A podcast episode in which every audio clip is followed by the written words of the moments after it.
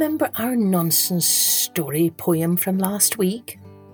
It was a fun story poem about what happened when seven young families set out on their own into the world without heeding the advice from their parents. If you missed last week's episode, which was part one, then you might want to go back now and take a listen to that first.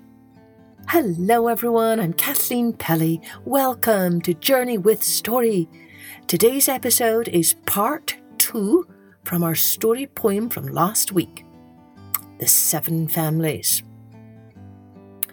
As I mentioned then, Edward Lear is a master with words, and you will hear lots of fun made up words as well as some real words that you might not have heard of before such as superfluous, transitional inflammation, and pensive, but do not worry a whit. You will be able to guess the meaning of most of these words just from the flow of the story. So enjoy. Big thanks to all of you who have been sending us your drawings, and a big thanks to all of you who've been writing such marvellous reviews for us. If you haven't already done so, please take a moment to rate and review our podcast wherever you listen to it. Thanks ever so much. Now, let's take a journey with The History of the Seven Families of Lake Pipple by Edward Lear, Part 2.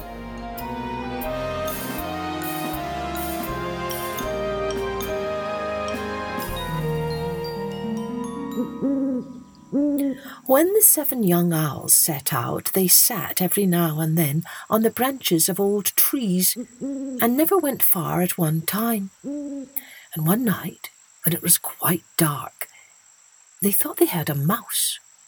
But as the gas lights were not lighted, they could not see him, so they called out, Is that a mouse? On which a mouse answered, Squeaky, peeky, weeky, yes it is and immediately all the young owls threw themselves off the tree, meaning to alight on the ground. But they did not perceive that there was a large well below them, into which they all fell superficially and were every one of them drowned in less than half a minute. So that was the end of the seven young owls.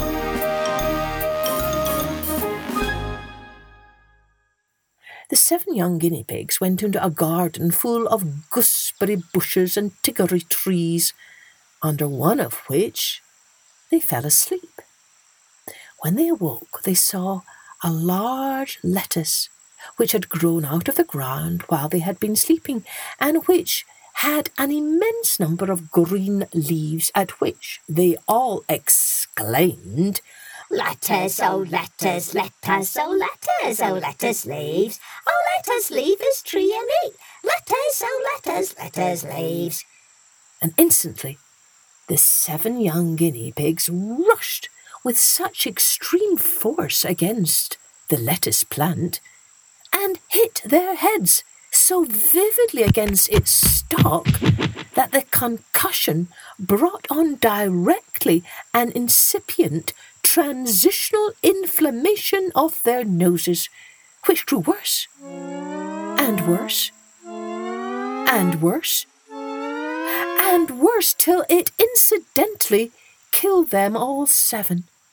And that was the end of the seven young guinea pigs.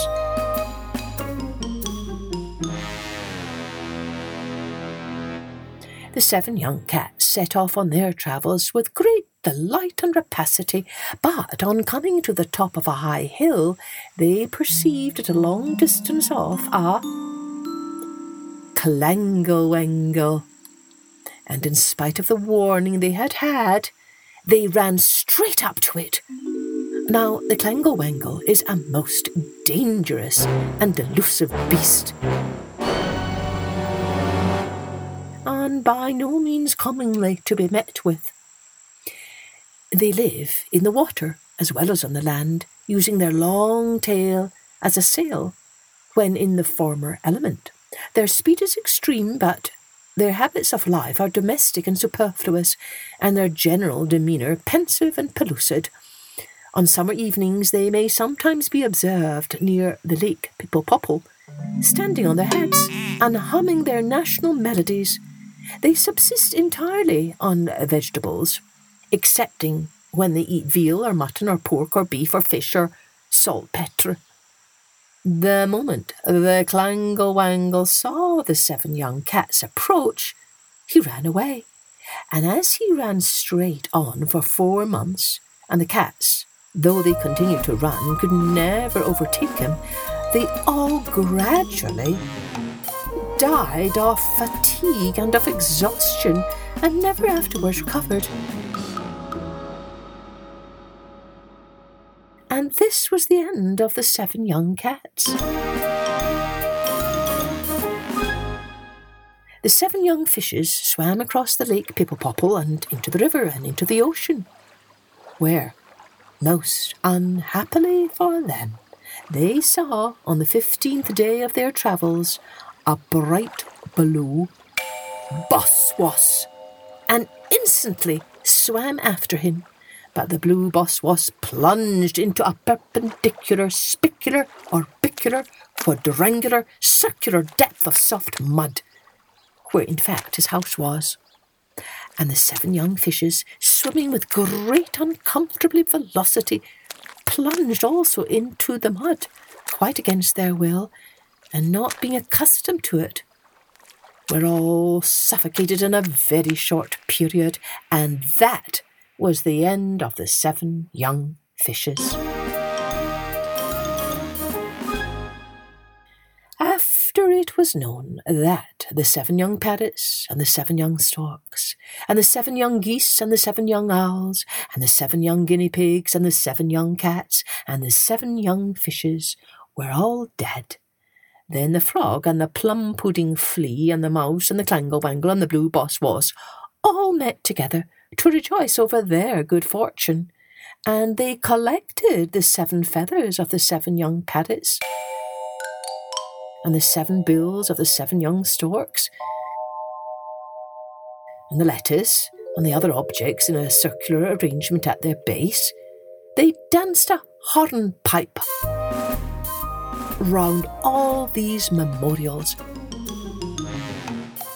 until they were quite tired, after which they gave a tea party and a garden party and a ball and a concert, and then returned to their respective homes full of joy and respect, sympathy, satisfaction, and disgust.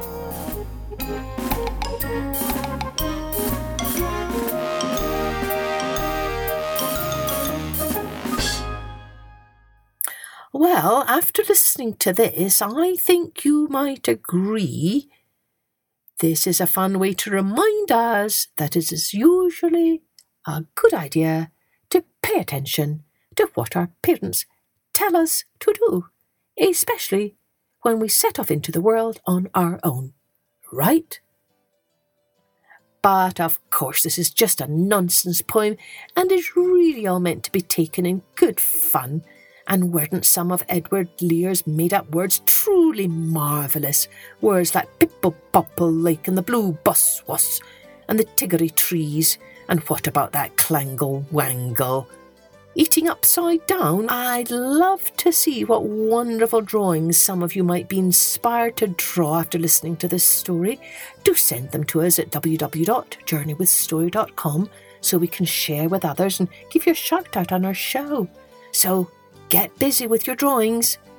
Cheerio then. Join me next time for Journey with Story.